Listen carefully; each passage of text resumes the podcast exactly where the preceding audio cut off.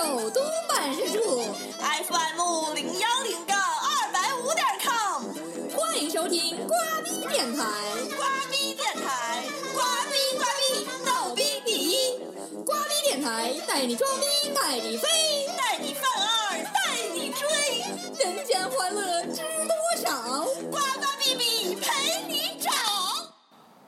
嗯，大家好，欢迎收听新的一期瓜逼电台，我是主持人呱呱我是 B B，啊。然后我们今天的主题呢，呃，先给大家留一个悬念。对，给大家先听一首歌。三只小熊。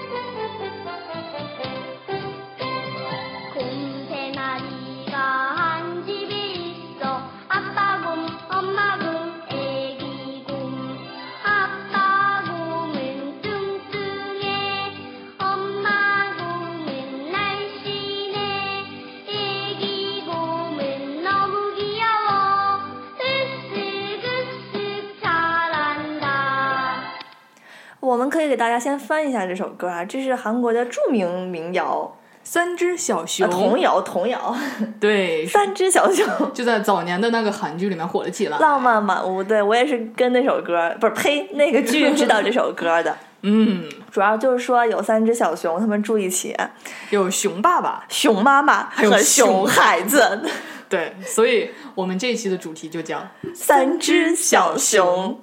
对嗯，我们可以先从熊孩子开始聊。对，我们不是为了上亲子频道，主要是 我我刚开始跟咪咪极力推荐，我说咱们就三只小熊上亲子频道，后来他说妈妈不爱听这个，对，然后那不爱听我们就换个频道放吧。我们还在脱口秀频道。嗯，嗯，然后呃前段时间也一直大家聊这个熊孩子嘛，嗯、是熊孩子特别多。是现在这熊孩子让人特别特别闹心，特别心烦。后来我想的就是我跟瓜主播就是总是从不同的角度切入这件事儿。哎，是的。嗯后来我想的，这个熊孩子啊，不是说只有今天才有的，是我们小时候其实也很熊，就只不过说因为现在这个网络发达了，然后传媒发达了，你就大家有知道的就多了。对，有一个嗯熊孩子，你一发到网上，所有人都知道这件事儿了，你就以为现在熊孩子很多，是因为很多八零后的父母不会带孩子怎么样？其实并不是这样，我觉得。是的，就是我们今天为什么纠齐到这件事儿呢？就是我们两个总结了一下，以后这孩子该怎么带呢？就是说，那个我刚开始跟 B B 说，我说咱们这期就聊怎么带孩子，就怎么以后以后怎么教育孩子。咱们俩可以把刚才那段话给大家重复一下，对，然后该你说了。我说这这孩子教育孩子的事儿，你说你怎么教育？你说咱七个葫芦娃，哪个是教育的成功的典范？我说你看，一个。失败乃成功之母，我们有七个失败的案例，还不够吗？对啊，所以就是真的，我们俩总结了一下，就是因为我们觉得自己本身的这个没长好，对，就不是长好。哎妈，咱咱这是骂爹骂娘的，在这儿回去 回去能不能活了？他们不听。我妈听呀。B B 长好了，我没长好。我们我们只是就是还是自己挖坑自己跳，只哎是通过我们了来来来自己反映一个挖坑，全家跳，对的，来反映一个普遍性。妈，对不起。把您卖了。对，就是来来来说一个普遍性的问题。那之所以这个熊孩子现在愈演愈烈呢，很多情况下，其实这个八零后的父母有的在某些方面还是先进了一些，但是呢，这个先进性的传承还是传承了一些这个爷爷奶奶。哎，对，带来的一些，因为家长毕竟很忙，都是爷爷奶奶带。得，你看，马上就把这个生活转移了。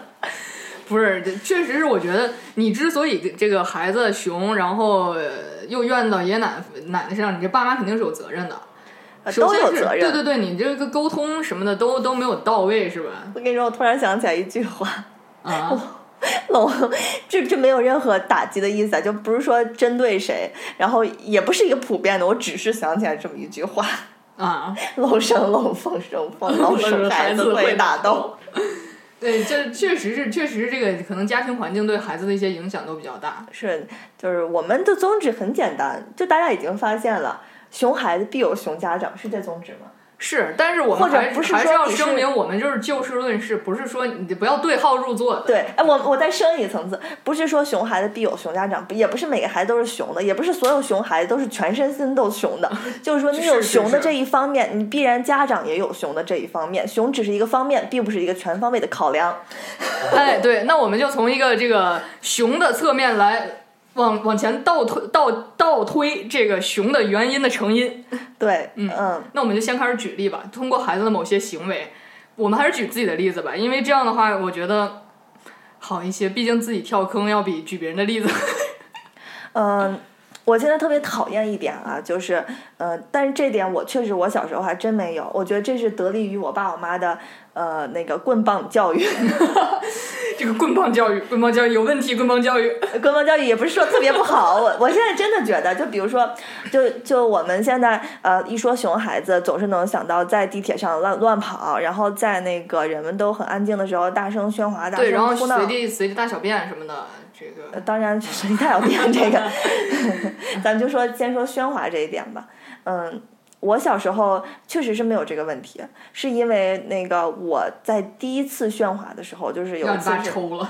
我去，那次我给大家好好讲一讲，就是那时候家里都穷，嗯然后，嗯、你想我们家那会儿住的那个房子连厕所都没有，啊、就得出去上那种。呃我们家有尿盆儿，就要出去。然后，然后当时是有人结婚，然后就去了。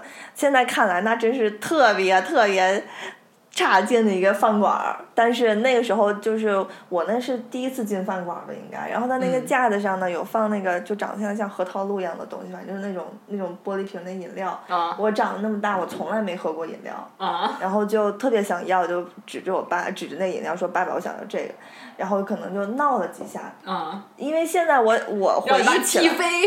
我回忆起来那个时候，我并没有大声的哭闹，但是可能其实已经在哭闹。然后我就要那个，我非不就要怎么样的，嗯，直接我爸拎出去，给我痛打了一顿。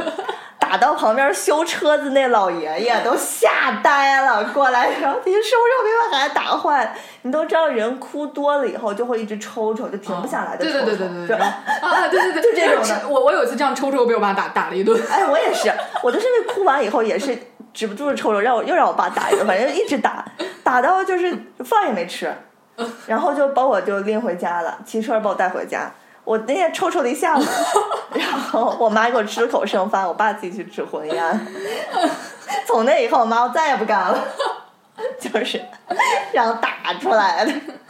对，就是其实这个有的时候棍棒教育呢也是有一定用处的，但是我觉得就比较关键的就是在孩子的意识里面，这个家长呢一定是就是言而要有信，就不管你做什么，你不能给孩子形成一种惯性，就比如说，比如说 晨曦，我我现在是你家长啊，嗯，西瓜，我告诉你，你今天就就能看半个小时电视，你看半个小时电视，我给你吃根雪糕，啊，嗯然后到半个小时了，嗯，你行了，不能看了。然后我死活就要看，你不看了，你现在不看了，你要吃雪糕。我要吃雪糕，你不给我雪糕，然后我说那个雪糕吃吃多了对对牙不好。不，妈妈跟你说啊，那个今天咱们家没雪糕了，攒着，下次一起吃 就你妈老干的事儿是吧？这事儿，然后你你就忘了。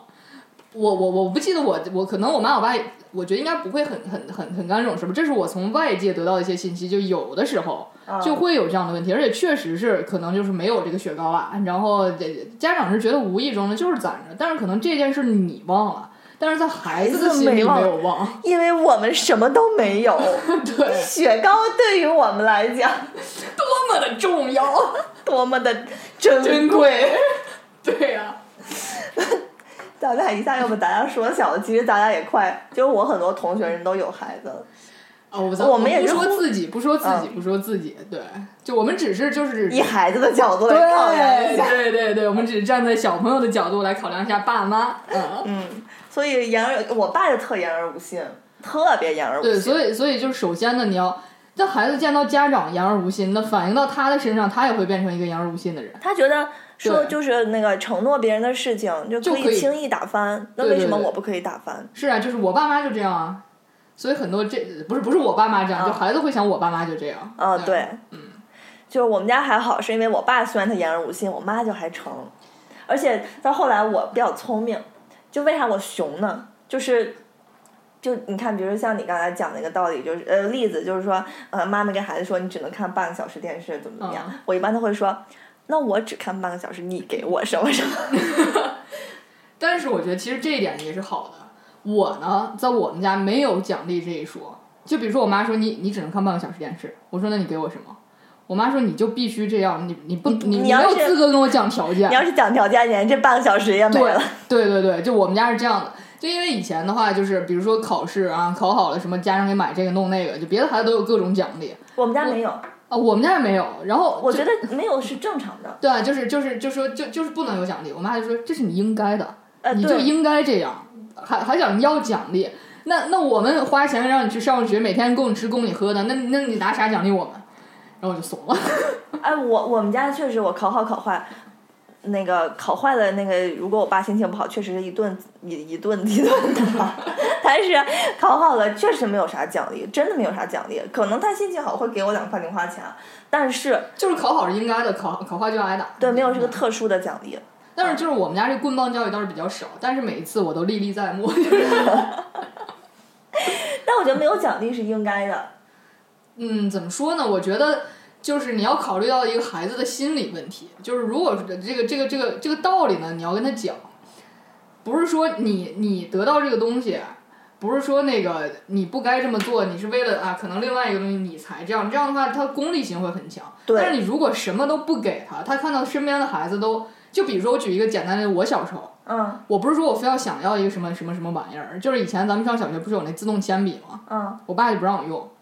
我你爸正常不让你用，我真的是太了解他明白为啥了。但是你现在回想一下，你不用自动铅笔，你用普通的铅笔，包括后来你用钢笔，你是不是写的字儿比我好看？呃，这是不是让你受益终身？是不是我现在还得买钢笔练字儿呢？不不不，我觉得我我我现在写字写字儿写成啥样，跟我当时用铅笔没什么关系。我觉得有关系。因为我觉得我是从上大学字体的变有一个变化，我也不知道为啥。就以前上高中的时候字儿也很难看呀。嗯，但是你整个字的走向跟高中还是很像的，你的字还是能认出来的。就像阿伦的字，我也能认出来。对，但是你看恶奇他们小的时候也没说不让用自动铅笔吧，照样也该写成什么样写成什么样。我鄂奇从小学六年级到现在，你见他啥时候用过中性笔来？跟炮用的是钢笔好吗？啊，那个刚才他说了一句方言，就是说那孙子现在用的是钢笔。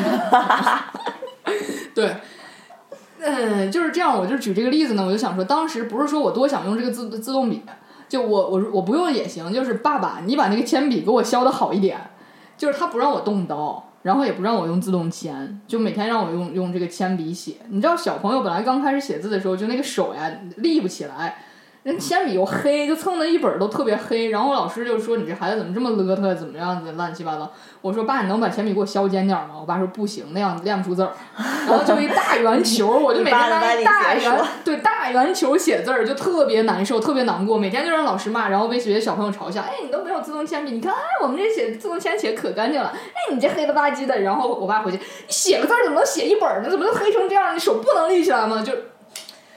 就是，其实就是所有的苦果都由孩子来承担，就所有人都有理，只有我没理。嗯，你说这个奖励呢，我就想起来说，其实这个也分孩子。就比如说，你要是这孩子特真的是特别不爱学习，特别不听话，那只能用奖励这种事情来激励他学习了。就如果一孩子，比如说懂道理，就我觉得比如说我，奖励不能不能当成一种习惯。啊是对一个孩子他是吧？是吗？一个孩子比较关键的是你要有一个是非观嘛，你得分得清楚什么是对的，什么是错的，就是在人人格教育上比较重要。对，我们今天主要说的人格，不是成绩。对，主要是人格教育。咱们从这个，咱们从这个乱扔垃圾啊，然后这个大小便呐、包括大声喧哗，就上升到人格问题了。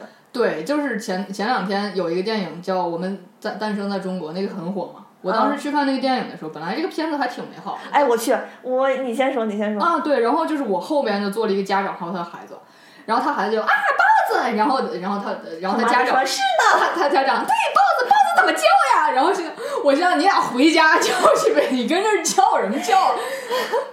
你还行。我说我看的那天，那是上映的第一天，嗯，第一天啥啥结果？我主任、我妹，我们三个人去的。嗯，然后除了我们仨，基本上全全是孩子和家长。啊，就是你是啊豹子，就是一屋人豹子豹子豹子豹子豹子豹子豹子这种，然后豹子完了，那个猴子出来了，猴子猴子猴子，然后又是那那家孩子，那孩子跟家长就，那孩子就问：“这猴子叫什么呀？那长大了吗？长大了以后怎么样？他妈，你看呀！”我操，就跟在啊妈呀，粗口都出来了，就像就像在自己家客厅看电视一样。我觉得就这种东西对孩子的影响太大了。你一个家长，你不懂得公共场合该干什么，不该干什么，嗯，就是我觉得这种就非常重要。这就真的就是家长素质的问题。就有的孩子，他比如说他大声喧哗怎么样的，有的家长呢，他就会严厉的训斥孩子。然后孩子就真的知道，就哪怕你不是打他，也不是说打就是对的，你很严厉的训斥他，孩子他很难受，他就知道这件事真的很重要。原来我犯了这么大的错误，原来我真的就不对了，他以后就真的不敢了。你要说这次，哎，你别那什么了啊，你别别别跑了，别闹了，哎，行了行了。这孩子觉得说两句他自己无所谓啊，就被说两句嘛，谁不被说呀？谁的脸皮越说越厚，是吧？他就无所谓了。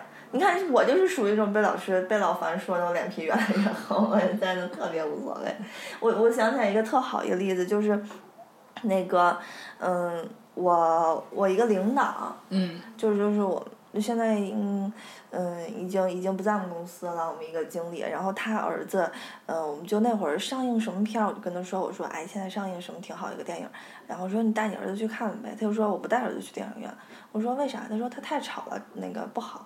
嗯，他说：“他说那个什么时候他他不吵了，我再带他去。”我说：“对我看看人家高级经理啊，人家啊那年收入，人家那学识，人家那那那那各方面多优秀，人家你看人怎么教育儿子的，是吧？他人多棒呀！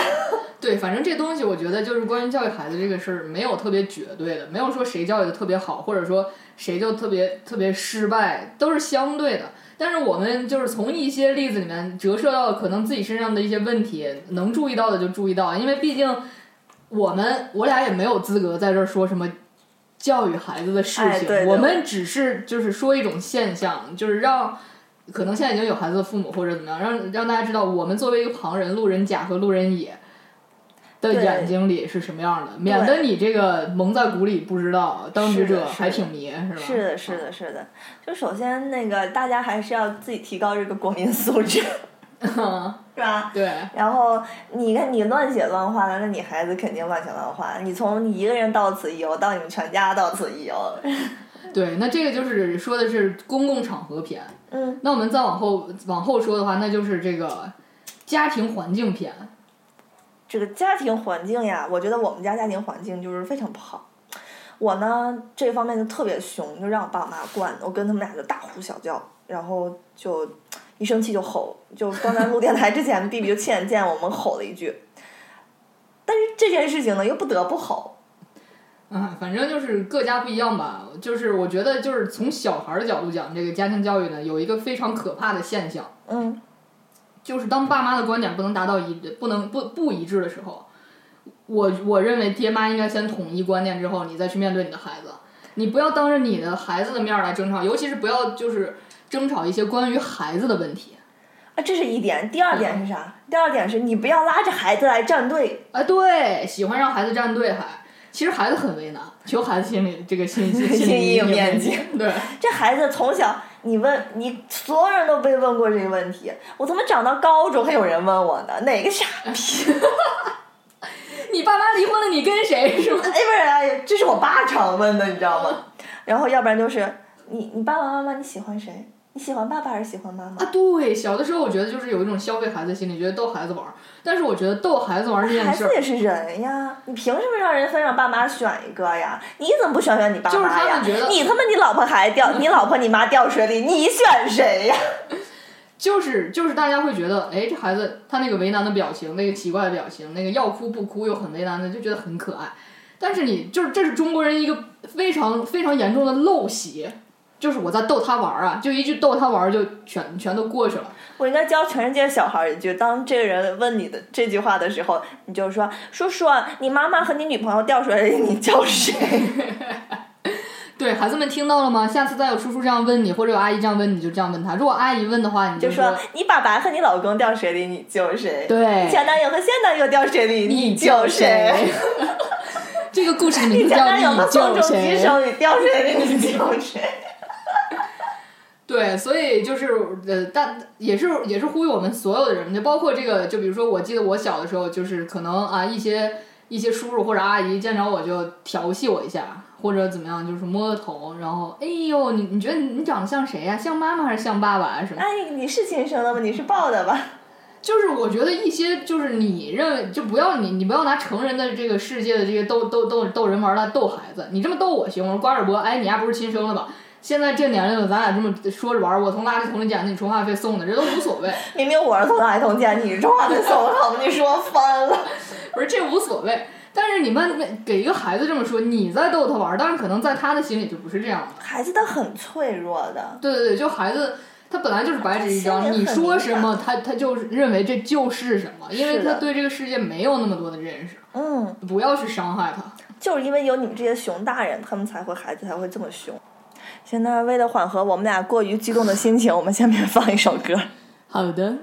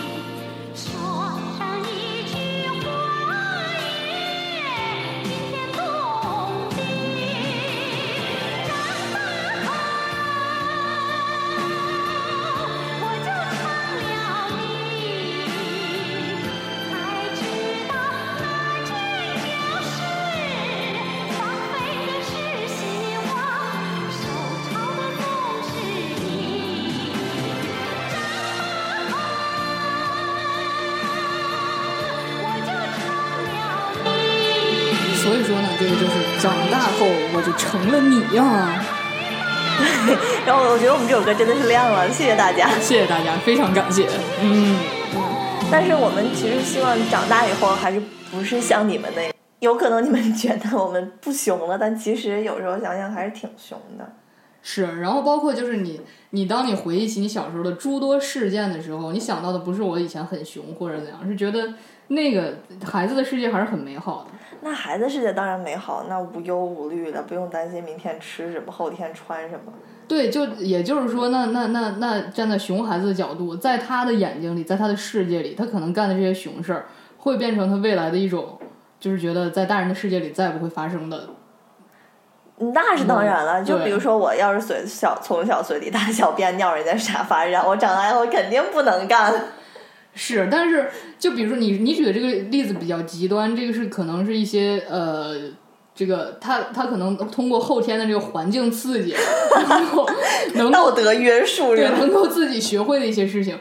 但是如果说涉及到一些非常小的细节，如果没有人去提醒他，还是会在家长的身上看到一些，啊，在孩子的身上看到一些家长不良的影子。啊，你是想让我回忆一下小时候美好的事儿吗？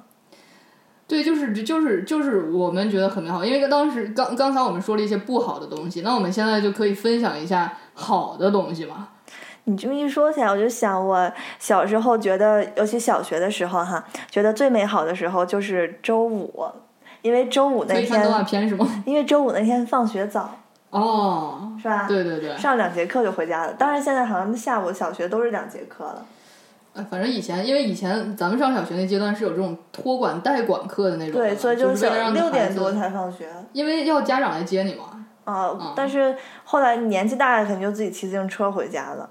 然后，嗯，好像从四年级开始，我特别期待星期五，反正星期五就是放学早，然后每天就想着，哎呀，回了家，然后嗯，还先干点啥？我特别喜欢玩芭比娃娃，然后边看电视边玩芭比娃娃，哎呀，怎么怎么样，也换身衣服呀，乱七八糟的，想的可美了。然后周五那天就会穿的特别漂亮，就把我最漂亮的衣服套身上，有可能放了学了，跟朋友、同学一起约着，就逛逛小商品市场。其实自己也不会买啥，但是就就想逛，女孩儿嘛。对，就现在可能就回忆起来一些东西，就感觉挺凶。我干那事儿更凶，以前那个就是每天上房揭瓦的，然后这上房揭瓦事儿谁都干过。我们小时候，我不知道你电台里面讲过没有啊？小时候特熊一件事儿，就是，嗯、往邻居家扔垃圾，我讲过吗？好像没啊，是讲过隔着窗户扔。对对对对对这种熊事儿我去干的太多了。就是我上次也讲过嘛，就是上房揭瓦把人家梁房房顶压塌，对对对这种事儿。但是就是感觉那时候还是还是挺美好的，就包括当时就是的感觉，我觉得特别美好的就是在我姥姥家，然后可能是跟我哥就就是打打闹闹的就度度过每一个暑暑假寒假，然后就是跟我姥姥就是挺好玩儿，反正挺好 但是因为你跟你哥他第一年纪相仿，你们俩。啊。然后第二呢，你哥又挺活泛的，然后有很多新奇的东西带你玩儿。那我姐，我姐，我姐那真的就是太不活泛了，她朋友也可不活泛了。我只要一去我大姨家，然后就我自己都知道可没意思了。我是喜欢跟小朋友玩儿，这个的小男孩儿很多，我可以挑着跟他们玩儿。啊，我小时候最美的事呢，就应该是小时候长得漂亮，男孩儿都喜欢我。啊，对他小时候真的特别漂亮。长长熊了，我去。她小时候真的就是长得，就完全就不像一个中国的小姑娘，就像一个外国小姑娘。啊，我小时候可漂亮呢。然后，呃，小时候在我们学校走路趾高气扬的，那玩意恨不得下巴抬天上。啊，不过瓜主播现在也还行了。我们两个一直没开直播，就是因为我对自己的颜值，等我整完容，我整完容之后，我们开直播。就是希望大家多多打赏，然后那个没事儿给给 B 主播给我们来点儿，对捐点点钱，我好整容去。给 B B 捐个鼻子呀，捐个双眼皮儿什么的。哎呀妈，这么说的我好像没法看了这，其实我还行。嗯，那 B B 其实你们看了就知道了。我们现在先不开直播，就给大家留点太惊悬念为天人了嘛。不是我们给大家留点悬念。我变成了一个护台的节目。我们继续说。呃，说小时候美好的事儿是吗？对，就是就是通过这些美好的事儿，比如说就是你爸妈还有你的家长，你周围的环境给你带来这些美好的体验，或者说，就是我们还是可以就是从从孩子的角度去去看爸妈的可能的一些东西，就是爸妈站在大人角度觉得这件事儿是对的，或者是站在大人的角度觉得这件事儿很没意思，就有这种就是爸妈觉得哎呦对的，然后但是你觉得好难受，也有那种爸妈觉得这什么玩意儿，但是你觉得很好玩儿。呃，首先这个爸妈觉得对的，我觉得很没意思的，或者说很难受的事儿，那肯定是有，这个大家都有，就是带出去吃饭。对对对，这个都有。然后这个是非常非常不爱做的一件事儿，出去啊叫叔叔叔。哎，我 昨天听到一个笑话，特别好，嗯，不是说笑话，是真事儿，好像说那人说他小时候特别呆，然后每次家里面来了人以后，他妈就说叫阿姨，他就说阿姨，然后叫叔叔，他又说叔叔，然后直到有一天他妈觉得他自己会分辨了，啊然后他妈就说叫人。然后就是意思然后意思就是叫人家的意思啊。他就说呃叫人。然后他就说人，太逗了。这故事也告诉我们，就是 第一，家长不要想当然；第二，你你你你不能教孩子这么个教法。但但是我觉得这个孩子心里面有另外一种可能性，就是他对妈妈的这个，他对妈妈可能处在一个非常崇高的位置上，他完全不敢违抗，就是对妈妈说的每一句话都 妈妈是这样叫人的，妈妈说叫汪汪，汪汪。对，然后我从来没有说小时候就是我觉得有意思，我爸妈就是觉得很没劲的事儿。为什么呢？因为这种事儿通常都被毙了。就比如说我我喜欢玩个啥，然后我爸我妈一旦觉得不顺眼，这事儿分分钟他就就枪毙了。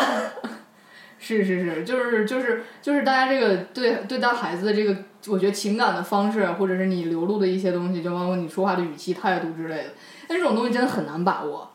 哎，你觉得这个问题其实它跟那个独生子女是有一定关系的？就比如说，你说咱爸妈小时候家里面那么多孩子，然后他肯定是一碗水首先得端平，然后嗯，就是可能也是像你妈妈那样从小的多一点儿，但是说呢，就孩子多了以后，你的爱其实也就分出去多了。但是你要是一个孩子的话呢，就比如说咱自个儿，对，其实专宠对于孩子来说是一种非常可怕，然后就心理压力孩子很大的事儿。你就觉得，哎，我就你这一个孩子，我得哎怎么着把你培养成才，然后就哎就全身心的对你好，这孩子压力很大。就比如说我，我爸我妈就这样的，我就压力特别大。我觉得要有个弟弟的话，可能我犯什么错事儿，他也犯什么错事儿，你一人训一顿，好比比比训俩人的力气强，因为我身上要强多了，是不是？而且就是就是他会把所有的期待、所有的希望都会放在压在你对人身上，就包括他对你的期待，他对你就是没有的那些弟弟妹妹的期待，包括他对自己的期待，他完成不了的，全都放在你身上了。是，而且就是它是一种不经意的流露。啊，对我妈经常说的话就是妈妈为了你怎么怎么样。对，但是其实呢，就是中国老话说的好，就儿儿孙自有儿孙福。但是呢，现在我们就我我们中国人没有没有把这句老话放在心上，但只只把那个就是这个啊，这个我们都是为你好。对，我们都是为为为你好，然后还有这个就是呃，这个这个孝顺父母，然后百依百顺这这一类的，哎，这是中华民族的传统美德。那中华传民族的传统美德还有儿孙自有儿孙福呢？啊，这不是美德了啊，对，就是就是一一些道理嘛。啊！对，就是说，嗯，直到现在，我们俩都这么大岁数了，然后我爸我妈还在管。不是，就怎么说呢？就给给我的感觉就是一些压力就来自于，比如说爸妈对你的一些期待你没有，你会尽量的去靠往这个往这个上面靠近。有的时候就算是可能某件事儿啊，我就真的是我可能也完成不了，或者或者怎么样的，你就通过变通也好，还是其他方式也好，就是你总想让你爸妈得到这个东西，不然就就我而言，我觉得我亏欠他们的。嗯，对，我觉得我应该应该给他们什么。这是独生子女的一个压力。像有很多人，我有那些朋友们，他们就是家里面有两个孩子的，他们就说，哎，没事儿有我姐呢，或者哎，没事儿有我哥呢。就会心里就会压力真的是减少很多，然后活得也会自在一些。你平时就能明显感觉到他们压力比你小，然后就是，唉，哎，我为啥没有一个弟弟妹妹呢？我要有个弟弟多好！你说我被人欺负了，我弟弟还能出来替我出个头啊，干嘛的？然后我爸肯定望望子成龙嘛，我爸就对我的压力不会不会这么大了。就包括就我长这么大岁数了，我爸还要对我那么多事儿，那么多事儿指手画脚，关键是管东管西。对，反正我们两个也是在在这儿站着说话不腰疼，也是说一些只是我们两个能看到的，可能视野没有没有那么宽阔了。那这么说，就是其实咱俩还是活活活在一个就是非常非常健康的环境里。呃，首先是健康，其次啊咱们俩是活在一个充满爱的环境中。对对对，就就是咱们俩长成长的过程嘛，就是你可以真的是真的可以说是非常无忧无虑的。呃，对对对，还是是相对来说就还是不是咱们的忧虑实在是对别人就是就是太小儿科，咱们忧虑是啥？就是今天玩这个玩不了了，明天想看动画片看不了了，后天想要那个直升飞机不能有了，这是咱们俩的忧虑。或者说，这是小时候忧虑，再往大就是，哎呀，那个考学考不好了，就是或者说考试考不好，升学有压力。但是其实这些压力大家都有，不是就是不我们我我们我们没有来自这个温饱问题的忧虑。对，就没有说家里面的欠债了，是不是？爸爸是赌徒，是不是？嗯、然后那个家里面就是啊总有那追债的，要不然就是呃，甚至有就是父债子还那种。对，甚至更有甚者，就是你你你一个人肩负着全家就是吃米的问题，你要你要付出自己，然后就是怎么说呢？就你就有好多就姐姐打工，就是扶持弟弟上学这种事情。啊，对，当然这种事儿就是都是有的。就我们两个在这儿说呢，就是还是代表的一些正常，就是也不是说正常，就是代表一些就这么说吧，就是有时间普跟遍的工薪阶层的对有时间跟这。儿听电台的，肯定不可能是啊，呃，就是所以你要是这么说的话，回想我们以前，我们还是还是非常幸福的。不管说可能跟爸妈偶尔有矛盾，包括现在偶尔跟爸妈有矛盾，但总体来说我们还是非常非常幸福的。然后这些矛盾呢，大家都可以。呃，实在解决不了就睁只眼闭只眼也就过去了。想想别人那么不幸，我们真的已经很幸福了，这就是我们最大的幸福。对，就包括就是今天我们说的三只小熊，就是也是说的这个单，也是都说都是单独家庭嘛。啊啊，那现在对对对单独家庭，对啊，不不不不，就是独生子女家庭，不能说单独，因为单独单独好像就像这个孩子已经没了似的，就是哦哦，对，就是独生子女家庭。那如果说你们家现在现在二胎二胎放开了，有什么四四只小熊啊，五只小啊五只小熊可能没有，四只小熊的多一些吧。有类似情况的，我们就是反正就还是还是以站在这个孩子的角度去说一些，因为那孩子熊呢，肯定是因为爸妈熊，对，我觉得四只小熊就不太会有了，那可能是四只小猪之类的，或者四只小鹿什么的，四只兔子之类的。但是因为为什么就四个就不太容易熊呢？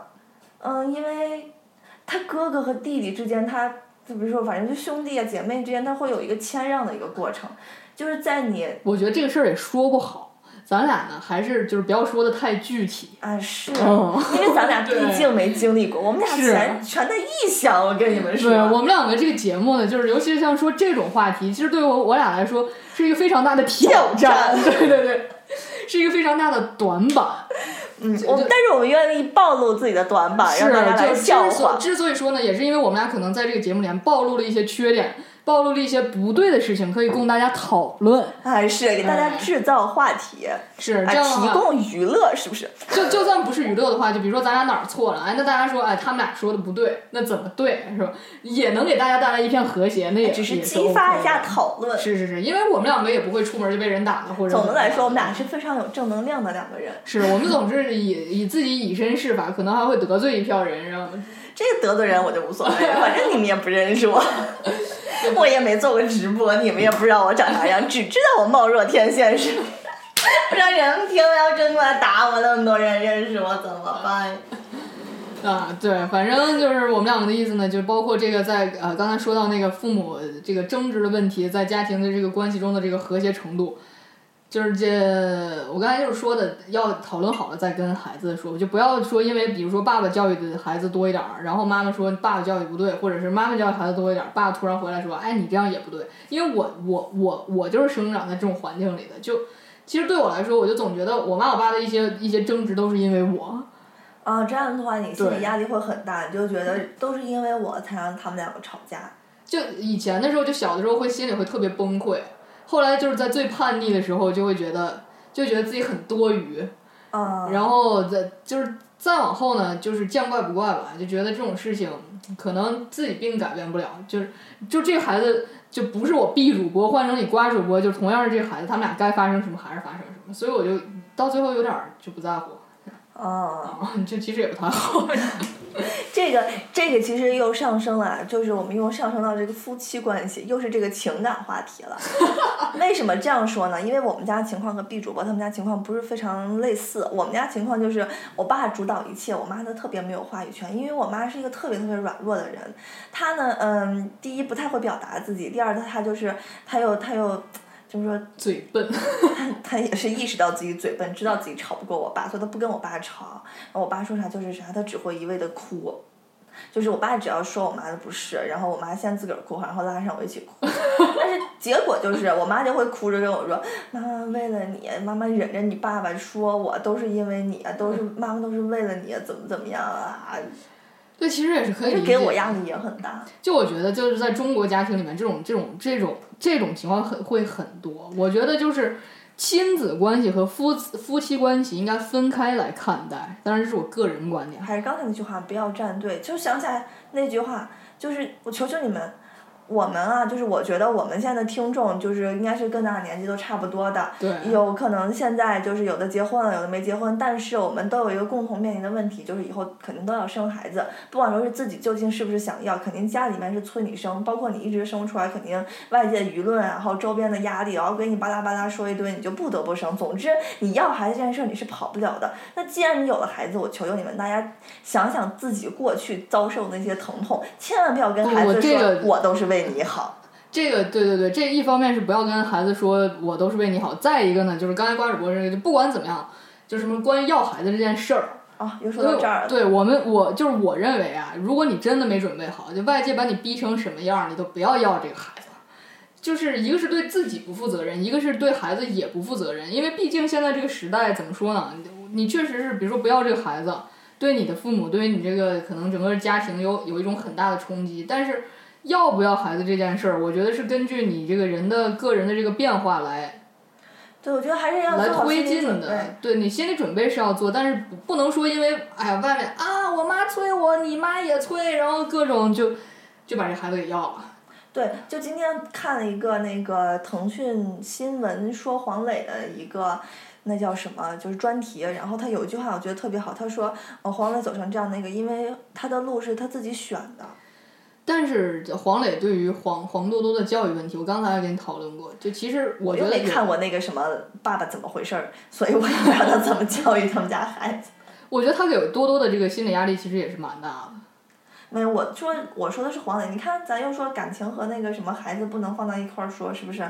就是说你路是自己选的，那首先人家黄磊他做好要当爸爸的打算了，对对对，反正就是就是就是就你不能让别人选你的路。对对对对对对对，就是不能不能让别人就左右了你的生活，因为毕竟这个生活是要自己过下去的，到底是怎么样的一个感受，只有你自己清楚。就像我和 B 少受现在还在界影响对我们俩现在还在承认我们俩自己还是个熊孩子，所以我们俩现在就真的是没有做做好要孩子的任何这个想法和概念，绝对不可能有。就现在叫家人逼死让我生个孩子，我也不可能生。就还因为因为自己真的自己没长大，我觉得我担负不起另外一个生命。就包括我以前养猫猫狗狗，那真的是养一个走一个，养一个走一个。我我真的不敢生孩子，我要对得起生命，我要对生命负责，对社会负责。对 啊，就是总之呢，我们聊了半天，就是我们七七八八聊的特别多，特别杂，特别广，是因为毕竟就是我们两个在这个领域非常没有没有话语。权，对，就是就是瞎扯，就是我们两个呃最初的目的呢，是因为真的就周围受到了很多熊孩子的影响，就觉得。哎呀，就比如说看电影啊，或者对对对对对，但后来今天又一想，其实就是关于这个熊孩子的事情，也不只是孩子的问题，最最关键的问题在于那两只熊。对所以，嗯，四十一分钟也就差不多了，是吗？对对，就是我们就是今天说的这些呢，对的大家就就就就采纳，哎，不对的呢，大家可以讨就论，忽略，啊，忽略哎，，那讨讨论最好的。是是是，嗯就我们现在其实就是弹幕什么的都啊，弹幕弹幕，我们就只是说着玩儿，然后不用每次都重申这一点啊，就就不用重申。呃，反正到节目最后呢，我再，哎，咱们就小时候写作文那叫什么？点一下题，对。哎，对对，节目最后我再点下题，就是呃，祝所有的三只熊家庭最后都变成幸福美满，三只兔子。对对对，幸福美满。嗯然后最后也放一首歌曲，然然后后就是希望大家就是多沟通吧，嗯就不管是孩子跟大人，还是大人跟孩子，要最好是能站在对方的角度来沟通，不要说把自己的想法强加给别人。当然这，这句话也同样适用于情侣之间、母子之间，就是任何两个人之间。对，就千万不要觉得我想的就是你想的。对，我们还是希望呃社会和谐，世界和平。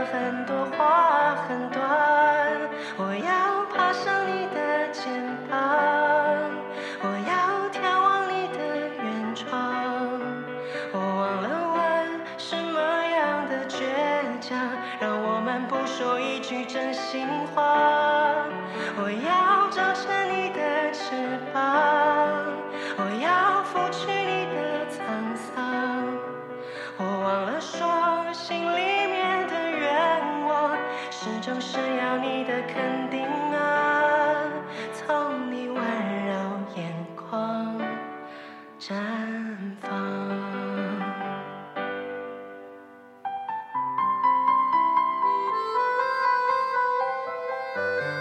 我相信今天他一定装上了翅膀，来到现场听我唱歌。这时候我们的心变得柔软。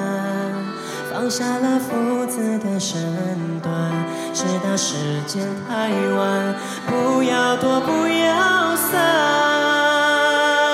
我要爬上你的肩膀，我要眺望你的远窗。我忘了问什么样的倔强，让我们不说一句真心话